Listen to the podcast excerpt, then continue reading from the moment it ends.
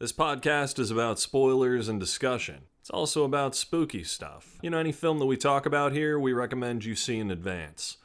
You've been warned. All right, you primitive screwheads, listen up. What an excellent day for an exorcism. There is no shortage of monsters to haunt our dreams. Horror. You got red on you. They're coming to get you, Barbara. Horror. Alive! It's alive! Groovy.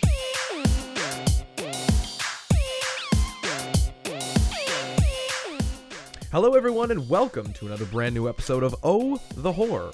It's a horror movie podcast where we talk about classic and modern horror films from an expert and a newcomer's perspective. I'm the newcomer, Steve Allman, And I'm the expert, Rob Holmes. and today we are looking at Sam Raimi's inaugural classic, The Evil Dead. Yeah. Yeah. This mean, is. Oh, man. This movie um, sucks. What? No, I'm just kidding. Uh, Oh my god. Could you God. imagine? Come on. Dude. Could you imagine? Oh man, this would have been a very contemptuous episode. You know, guys, you could have seen the breakup of the podcast happen literally This- right at that moment And because you'd be like, and thank you for listening to the final episode of. Um, yeah, Oh, man. here's here's the thing about I I think this is uh there's a lot of people who whose introduction, my introduction to the Evil Dead franchise was done through Evil Dead 2. Um yeah, and it was I you know, I I loved actually it was Evil Dead 2 through the idea of what Evil Dead was because I I tried to rent it from Blockbuster for the longest time. This was back in the day, so it shows my age and um, yeah, yeah, it was, it was great. And you could try and reserve movies, and they would check through their computer catalog and whatever. Um, and it was really hard to find uh, Evil Dead 2. Like it was the hardest one to find, and I knew so much kind of going into it that they were like, "Hey, you have Evil Dead." So I actually did see Evil Dead first before Evil Dead 2. And I remember having lofty expectations of what I expected going into it from my idea of what Evil Dead 2 was. Ha- not having seen Evil Dead 2, having seen actually, I think, Army of Darkness probably first. I think that was probably my main foray into it. Um, so it kind of threw me for a loop the first time I saw the first Evil Dead. And I I remember liking it, but but being kind of this this isn't what I was expecting, and being thrown off from it, and then finally seeing Evil Dead 2 and being like, all right, cool, now I get where we're going here, and then revisiting Evil Dead, and wow, man, it it hit me even harder. It's it's a fascinating type of little thing because I uh, so I my introduction to Evil Dead was first Evil Dead 2, then Army of Darkness. And had I never even known about the first Evil Dead, if this didn't even have like a different name to it, I might not have even explored this movie. Which is crazy to think about it because I think to a layman who has seen Evil Dead 2 first and then now seen Evil Dead 1, you might think, oh, Sam Raimi just made Evil Dead again, but he did it better in 2, which is, again, I would not agree with that assessment, but it could easily be seen how that could be, because he, like, Sam Raimi's very much a indie auteur director that's, his growth can easily be tracked through the Evil Dead franchise. Uh, and because because he has very humble beginnings in this very first one, and from what we know of Evil Dead 2 and what we've seen, it's very much a step up in quality and ambition and It's a dude. It's a step up in. I mean, when when you have a budget that is you know two, I think two point two million or something for the second, or two point three, and then the first film, I think when all was said and done, well, when all was said and done, it was around three hundred to four hundred thousand. But we're talking about. We're talking about over the course of about four years because pre production, I think, began in 77. They didn't even get behind the camera until 79. This didn't release until 81. So each each part was a, and and that's why the quality of this film for being as good as it is you know you have Peter Jackson in Bad Taste right? You watch that and you're like ooh the quality gets a little rough at times. But Evil Dead man for some something about Evil Dead just stays even though there's some there's some cheesy moments uh, with some of the the effects or the paper mache um, the paper mache heads you know of some of the some of the uh, deadites it I, I just think it's amazing. It is it is basically if you want to learn how to be an indie filmmaker, this is the movie not only to watch but to study the history of the behind the scenes. There's so much that goes into this. The VHS that I got from uh, let's see, I think it was like 1990. It was from Anchor Bay. It was from like 98 or 99 or something, and it's like the collector's edition, limited edition VHS, but it has a booklet in it um, giving you kind of like a little history, which that at that point it just sparked fan interest, and it was in the late '90s that Evil Dead and Evil Dead 2, the resurgence was there, and all of a sudden you have Evil Dead video games, and people are trying to get Evil Dead 4 made, but then the video games don't do well because it's just given to bad publishers, and you know it's there was all of this stuff kind of being juggled around for so long with the licenses to figure out what they were doing. Um, but you had tons of special editions between Evil Dead, Evil Dead 2, and Army of Darkness. Right. And th- this is kind of one of the most endearing franchises that I think we could probably touch on in the history of the most recent few decades uh, of horror because it, it's endured. Like we've even had a recent television revival from from this series, and it's and it's been fairly well received. I had a lot of fun with. I will say, you know, as being not a fan of of gratuitous CG, there are some moments that irritate me in Ash vs. Evil Dead, especially season one. But that being said, it is a fun show. It was nice to see, you know, Sam Raimi, um, Rob Tapert, uh, you know, Ted Raimi and and Bruce Campbell and everybody getting back together. Ellen Sandweiss, you know, they were bringing back. Uh, it felt like a, a real sequel to those original films which was nice. It was very it was nice to come back to. I you know, I appreciate what Fede Alvarez did with the remake. I like the his intent behind it and I think the violence is awesome and I like that it's mainly practical effects with a little green screen to hide stuff like digital hide, you know. You got to mask stuff out of the way. I I thought that the basic plot line of it and just the Zack Snyder level of color grading was not Right. really it didn't really work for me. And I, I think I want to get back to uh, one thing that you mentioned because uh, in the early days of Sam Raimi's filmmaking, which was you know can be the pinnacle of such, which was the first Evil Dead. Uh, you mentioned uh, Peter Jackson and them kind of coming up in, around the same time and around in the same sort of glow up, where each film they kind of keep getting better and better. And I kind of would like now that you mention him, I kind of put Peter Jackson as a bit of a kindred spirit as far as filmmaking ambition is concerned in their early days because No, absolutely. That's Uh, without the- without saying, yeah. Or Right, without without this- question, I mean, yeah. yeah this um the evil dead is very ambitious for what it was trying to do and more or less uh does quite a lot with very very little. And uh, i think that's probably the the biggest testament to how enduring this movie is is because it's it's so ambitious and it's done it's doing so much. It's a frantic movie that's come out and very much something that could easily be swept under the rug be be it with a mediocre release or not that good critical reception or Well, something I like mean, that. This this film kind of had a lot of this film had some trouble, you know, when it when it came It very out. much did. It took it took um it got some you know, it got positive reviews on it, but it took a while to even get out there and it didn't do well really in the us so like all in all it grossed around two and a half million dollars but then on the international circuit it picks up almost like another 27 million so this film this film definitely had so much international appeal to it in the way it was done, showing the craft and and the passion Sam Raimi had as a filmmaker, and really how how committed everyone was to this. Because if you've ever read Bruce Campbell's autobiography of Chins Could Kill, and I have, and it's great. You should get it. You know what? You know what? Get the Audible audio audiobook because he narrates it, and it is just really good. It's awesome to hear him talk about it. It has all the uh, little added in stuff they did in I think the second edition. Um, you find out how grueling it was, how brutal of a filmmaking experience it, it was to get this done. But it was a it was a labor of love and and a lot of passion behind it. And like if if you're an indie filmmaker, if you're trying to make your first horror film, if you think that it's going to be a cakewalk, man. You do your research on this film. Like, I know, and it's it's tough. It I think I've learned more about this film's process or behind the scenes uh, journey more than I know about the actual movie, and I've I've heard definitely more about it than that its own canon from there. I've I've always been fascinated by the the come up of this Evil Dead franchise because of the passion behind it. And like getting right into it like you see it throughout like the entirety of everybody on screen.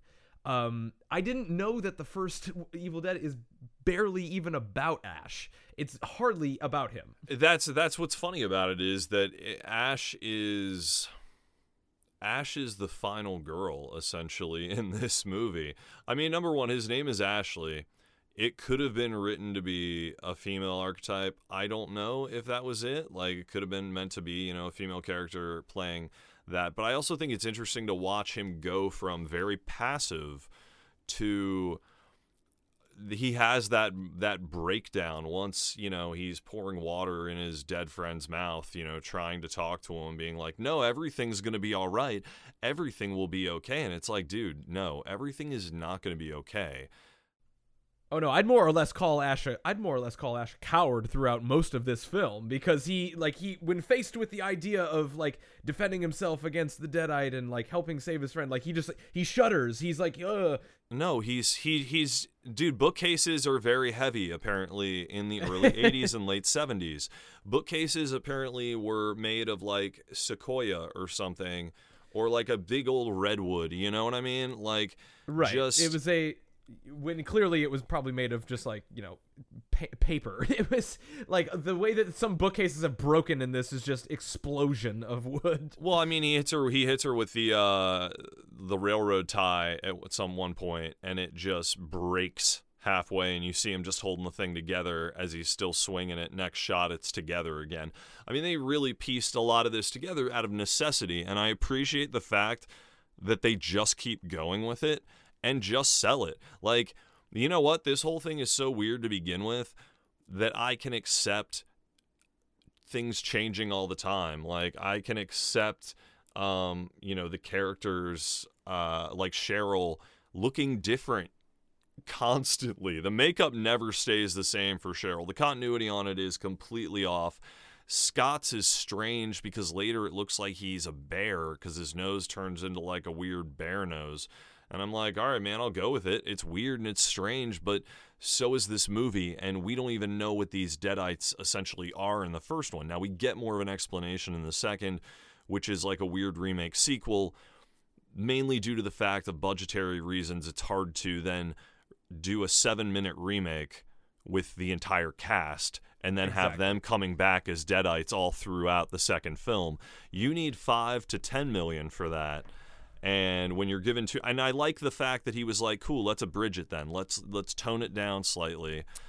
You know, it, we I appreciate what Raimi did, making uh, doing the little f- fun remake in the beginning and having Linda still in there for it. I actually like what they did with it a lot because it worked. It wasn't overly bloated with a bunch of extra characters, and Evil Dead 2. I mean, people like it way more than Evil Dead. A lot of people do, you know. Um, it is one of the most it's a movie that inspired a ton of huge mega star filmmakers right now, you know, like uh, I know James Cameron was one of them. Um, and, and you know plenty of others, but that's like the big big name that I know of right off the bat.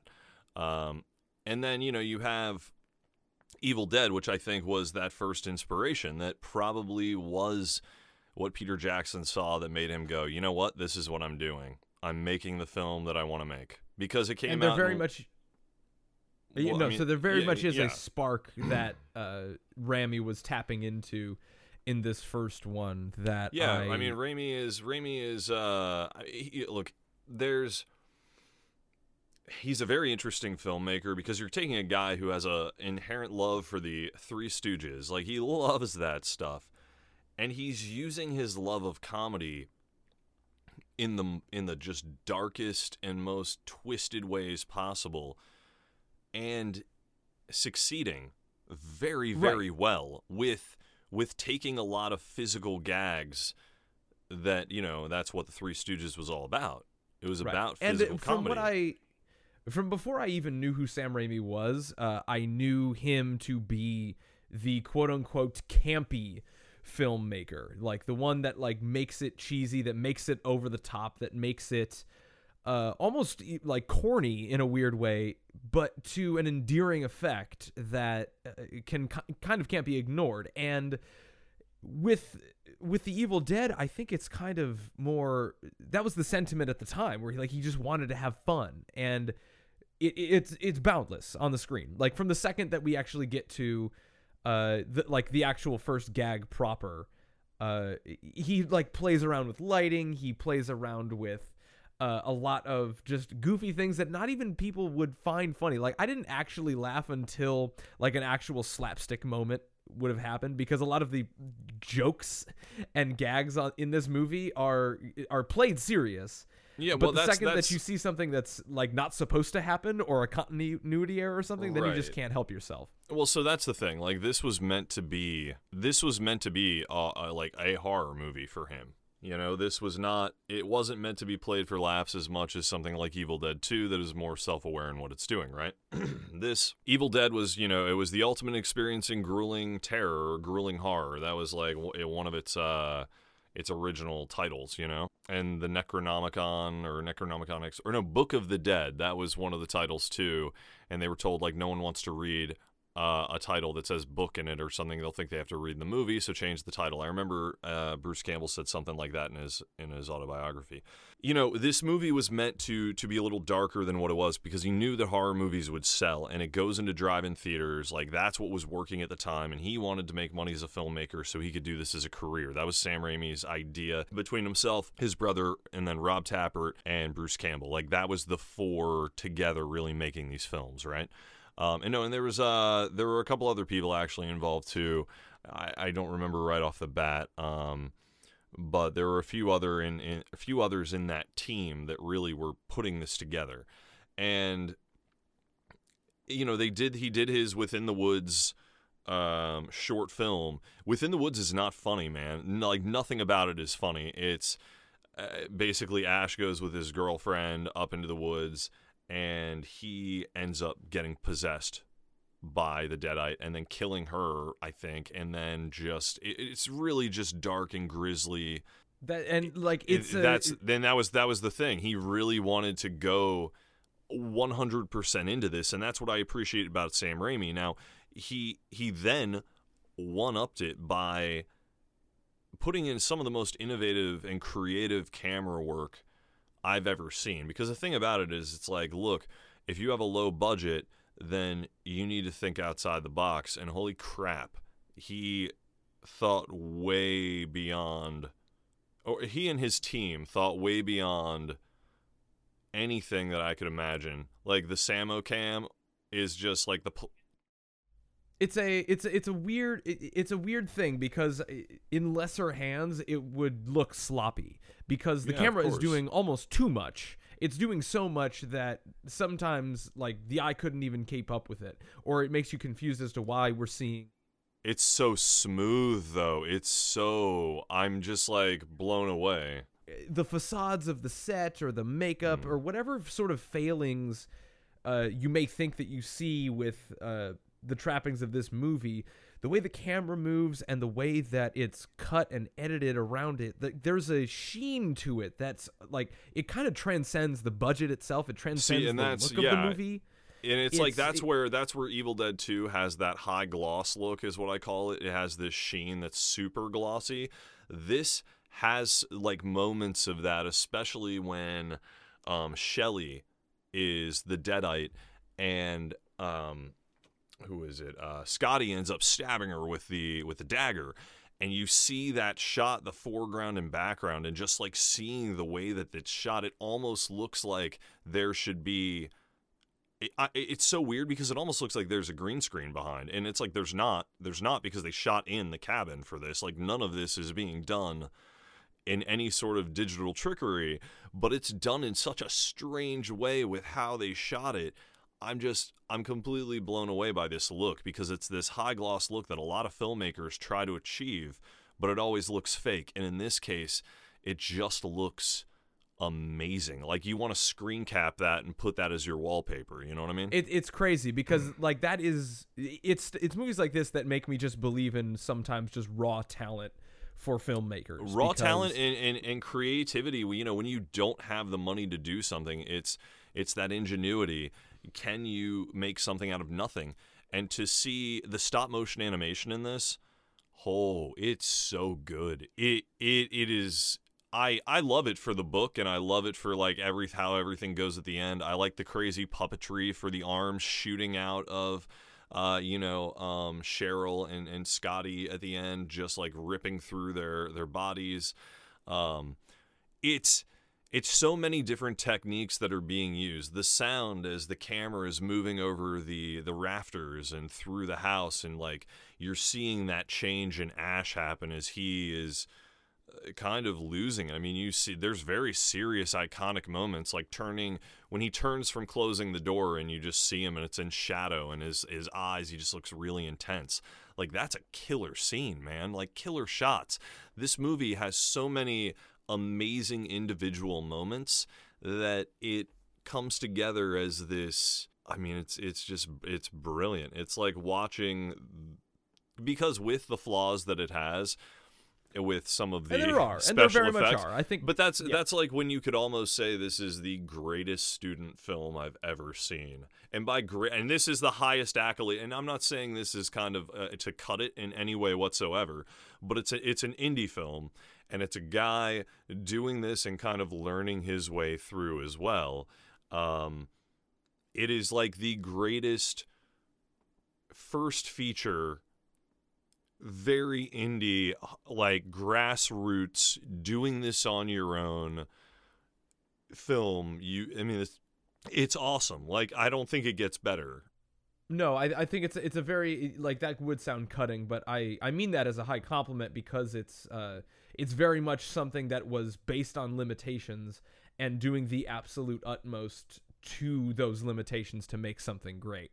Uh and probably pushing almost even a little farther than you should because like again, it's it's only a failing of something that you can't make it out of. Like the a, a mountain can only be made out of so many molehills you know what i mean? Or if, i can i can only change that phrase but it's it's you know what i mean I I'm fascinated by the way that Raimi wanted to commit to everything that he was doing because it's again you like movies like this deserve budgets that are way bigger but like when you have the things where like the vines are wrapping around her and it's just that reverse shots of over like that looks a lit off Here's the like, thing I like I like the way the shots look. I love the reverse footage. That is some of the creepiest stuff. Anytime you see the reverse shots, it it's jarring because it looks unnatural it, it looks, like something unnatural in the supposed gr- to be in the best way possible and it works especially for this film.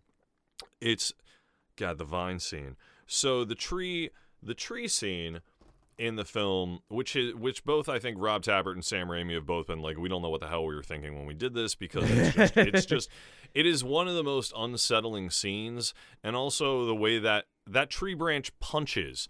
I know it's reverse footage, but with the way they shoot it, it punches with this intense force where you're like, well, she's dead because that thing had to have just killed her. But apparently, no, she's fine.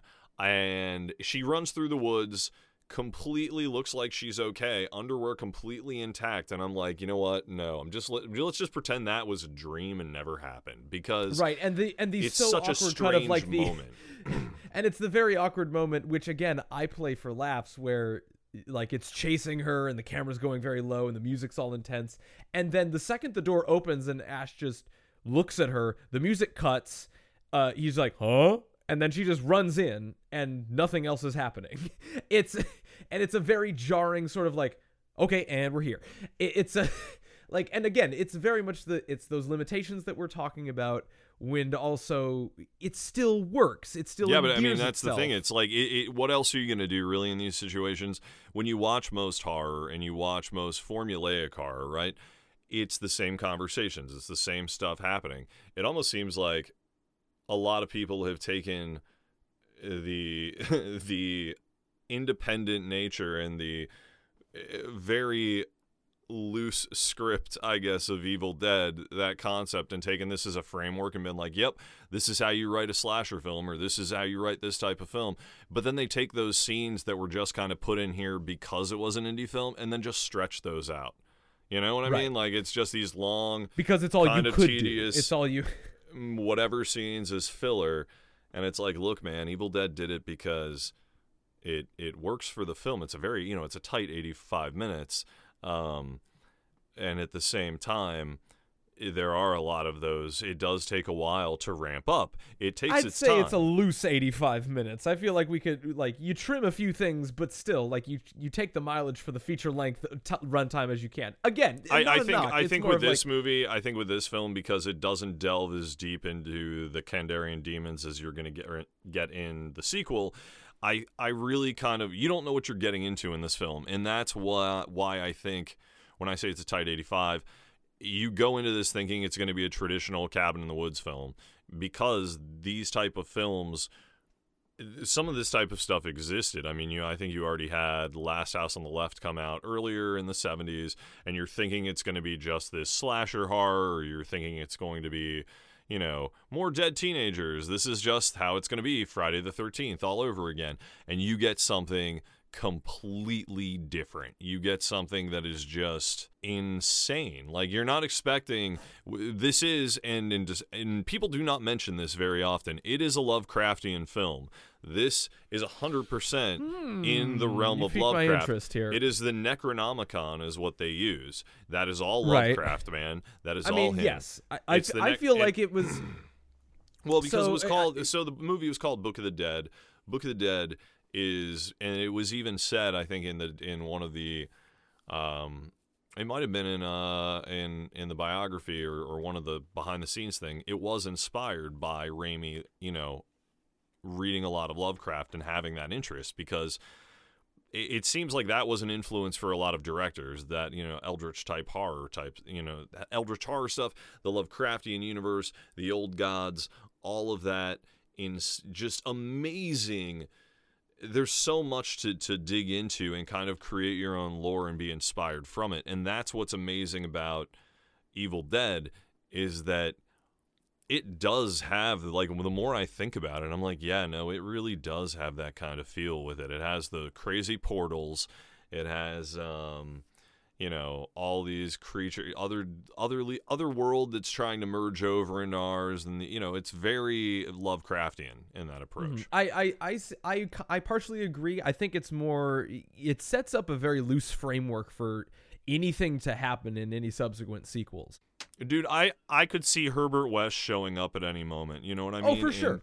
But but I also like the fact that it's it's so vague and like loose enough to be its own thing by the time the second one rolls around, because then we have the, all of this like legacy in history. We delve more into the Necronomicon's uh thing and like in once Army of Darkness hits it we're off to the races with its own mythology. No, and, And and, it, it I like and I- that. and it, yeah, it's created its own canon from that. But I also think that if you if you kind of look at it in, um, well, yeah, no, it has. I mean, it's kind of spawned that canon. But to see the original and see kind of the inspiration for what they were going for, because you you see the Deadite, you know what they turn into, but like, uh, like Linda looks her makeup's almost like a clown makeup and it's very strange and she has those contacts in that are overly kind of milky and, and yellowy and it's very it's very disturbing and the very strange laugh and we do get the the um cooler looking deadites in the sequel right? Because they're you get a very definitive look of what the deadites are.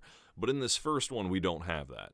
It is uh, you know these people who are possessed and turning into these demon-like creatures or demons um, and this is where that whole lovecraft thing is very interesting to just see where it's how it all ties together. So i next time i watch this again i'm actually going to think of it in that approach and see if there is a connection It is an interesting take, but um, I think to kind of sum up, I I would uh, we we barely talked about any of the uh, like the acting done, but uh, I wanted to kind of briefly touch on.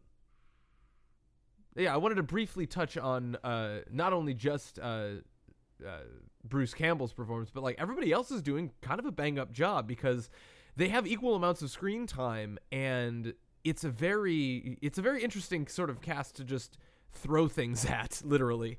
Um, Yeah. because I, I think everybody's doing a great job, but nobody really seems to know who the lead is. That that I think is what makes this movie work so well is because you don't really know that Ash is going to be this iconic hero that's going to be the lead for the rest of the franchise. You don't know this going into it. You think, "Oh god, this guy." And that's huge, man. I mean, it it's it changes things up.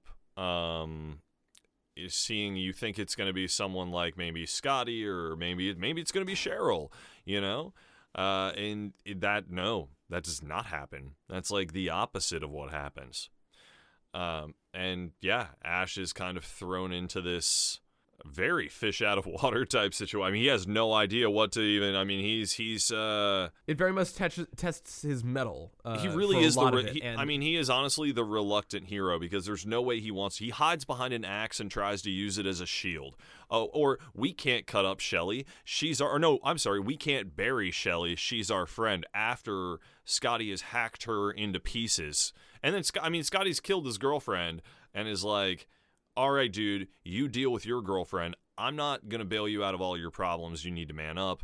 And then Scotty, like an like an idiot, decides he's gonna go into the woods. And no joke, two minutes later, man, that guy he has a broken wrist, a bone popped out. I mean, he looks like hell. He's bleeding out everywhere. A tree branch is stabbed through his gut. Yeah, he looks. I mean, uh, and then oof. He's it's awful. It's like, damn, dude, the woods were not happy with you, like right away. absolutely not. I, I, I really give credit to uh, like the types of character acting that has gone on here because of how uh, I mean, it's B, it's it's B movie acting, but it's but it's good B movie acting. oh no absolutely absolutely It- yeah, it's not cringeworthy to the point where you get in in some of the later, let's say like Friday the Thirteenth or Nightmare on Elm Street type cringe-worthy acting.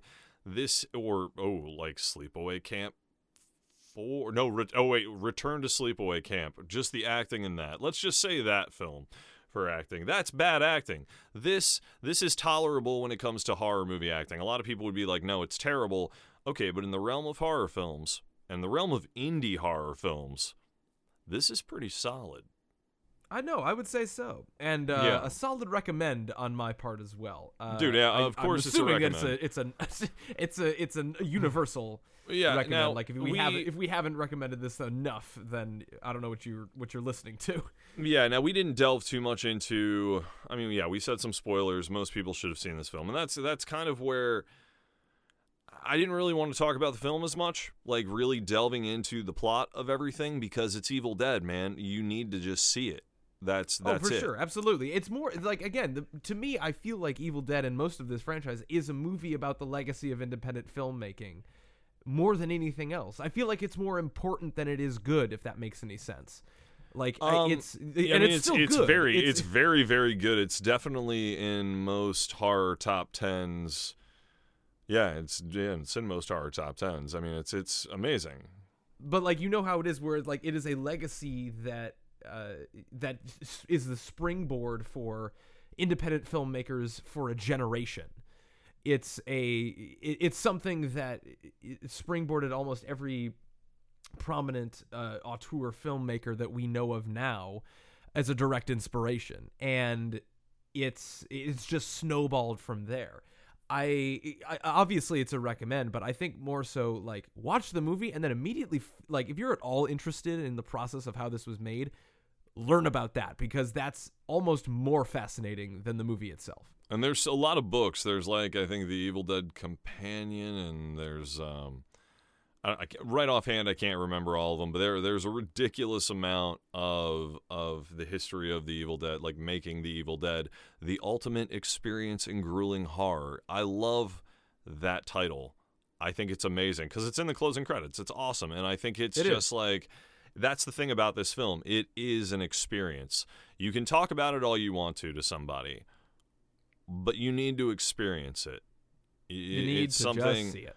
and then right after that, you need to watch Evil Dead 2, and then just that it's like your mind is just blown.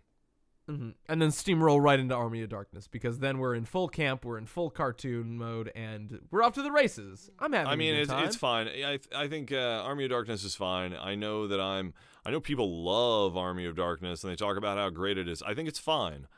I, I just think Universal kind of kneecapped them a little bit, and uh, yeah, not not well, super. maybe a discussion for another day. That is For definitely a discussion. one day. Definitely a discussion for another day. Um, but yeah, that's I guess going to do it for us for the Evil Dead. Um, so yeah, what uh, what are we going to be doing for next week?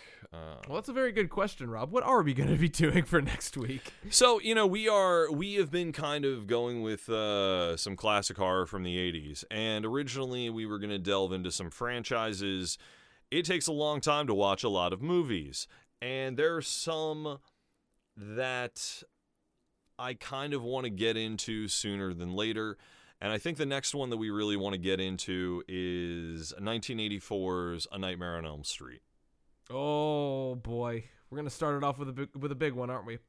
Well, I think you know, I think it's a good, it's an important film. It's a very important slasher. It is one of the first supernatural slashers. I think it actually might be. Um, and yeah, I mean this it's it's Wes Craven's I think most iconic film other than people would say Scream now, but you know, it's it's Nightmare on Elm Street, guys. It's debatable. Yeah, yeah. It's yeah. it's Come. Nightmare on Elm Street. Um, that really launched his career, even more than like Last House on the Left or Hills Have Eyes. Yeah, it's Nightmare on Elm Street. Um, so we're gonna be talking about that, and that's the same thing. Plot is is gonna be less so. It's more of kind of the legacy behind it. How Wes Craven was able to make something like this. How New Line how New Line, man, I mean, really took a gamble on this. And it's it's a brief overview. There is a documentary, The Nightmare Never Ends.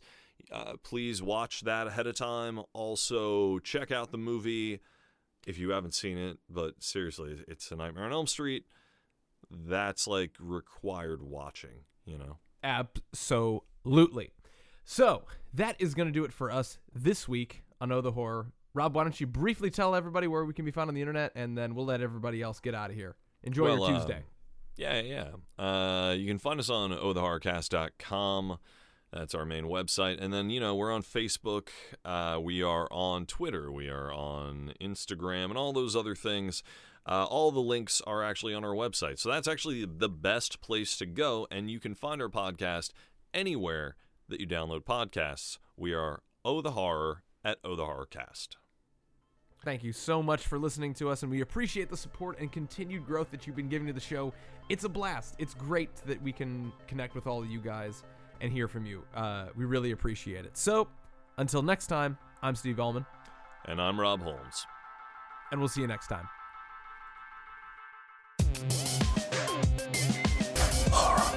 Look at me, Damien. It's all for you. Come, it is time to keep your appointment with the Wicker Man. Horror. When there's no more room in hell, the dead will walk here.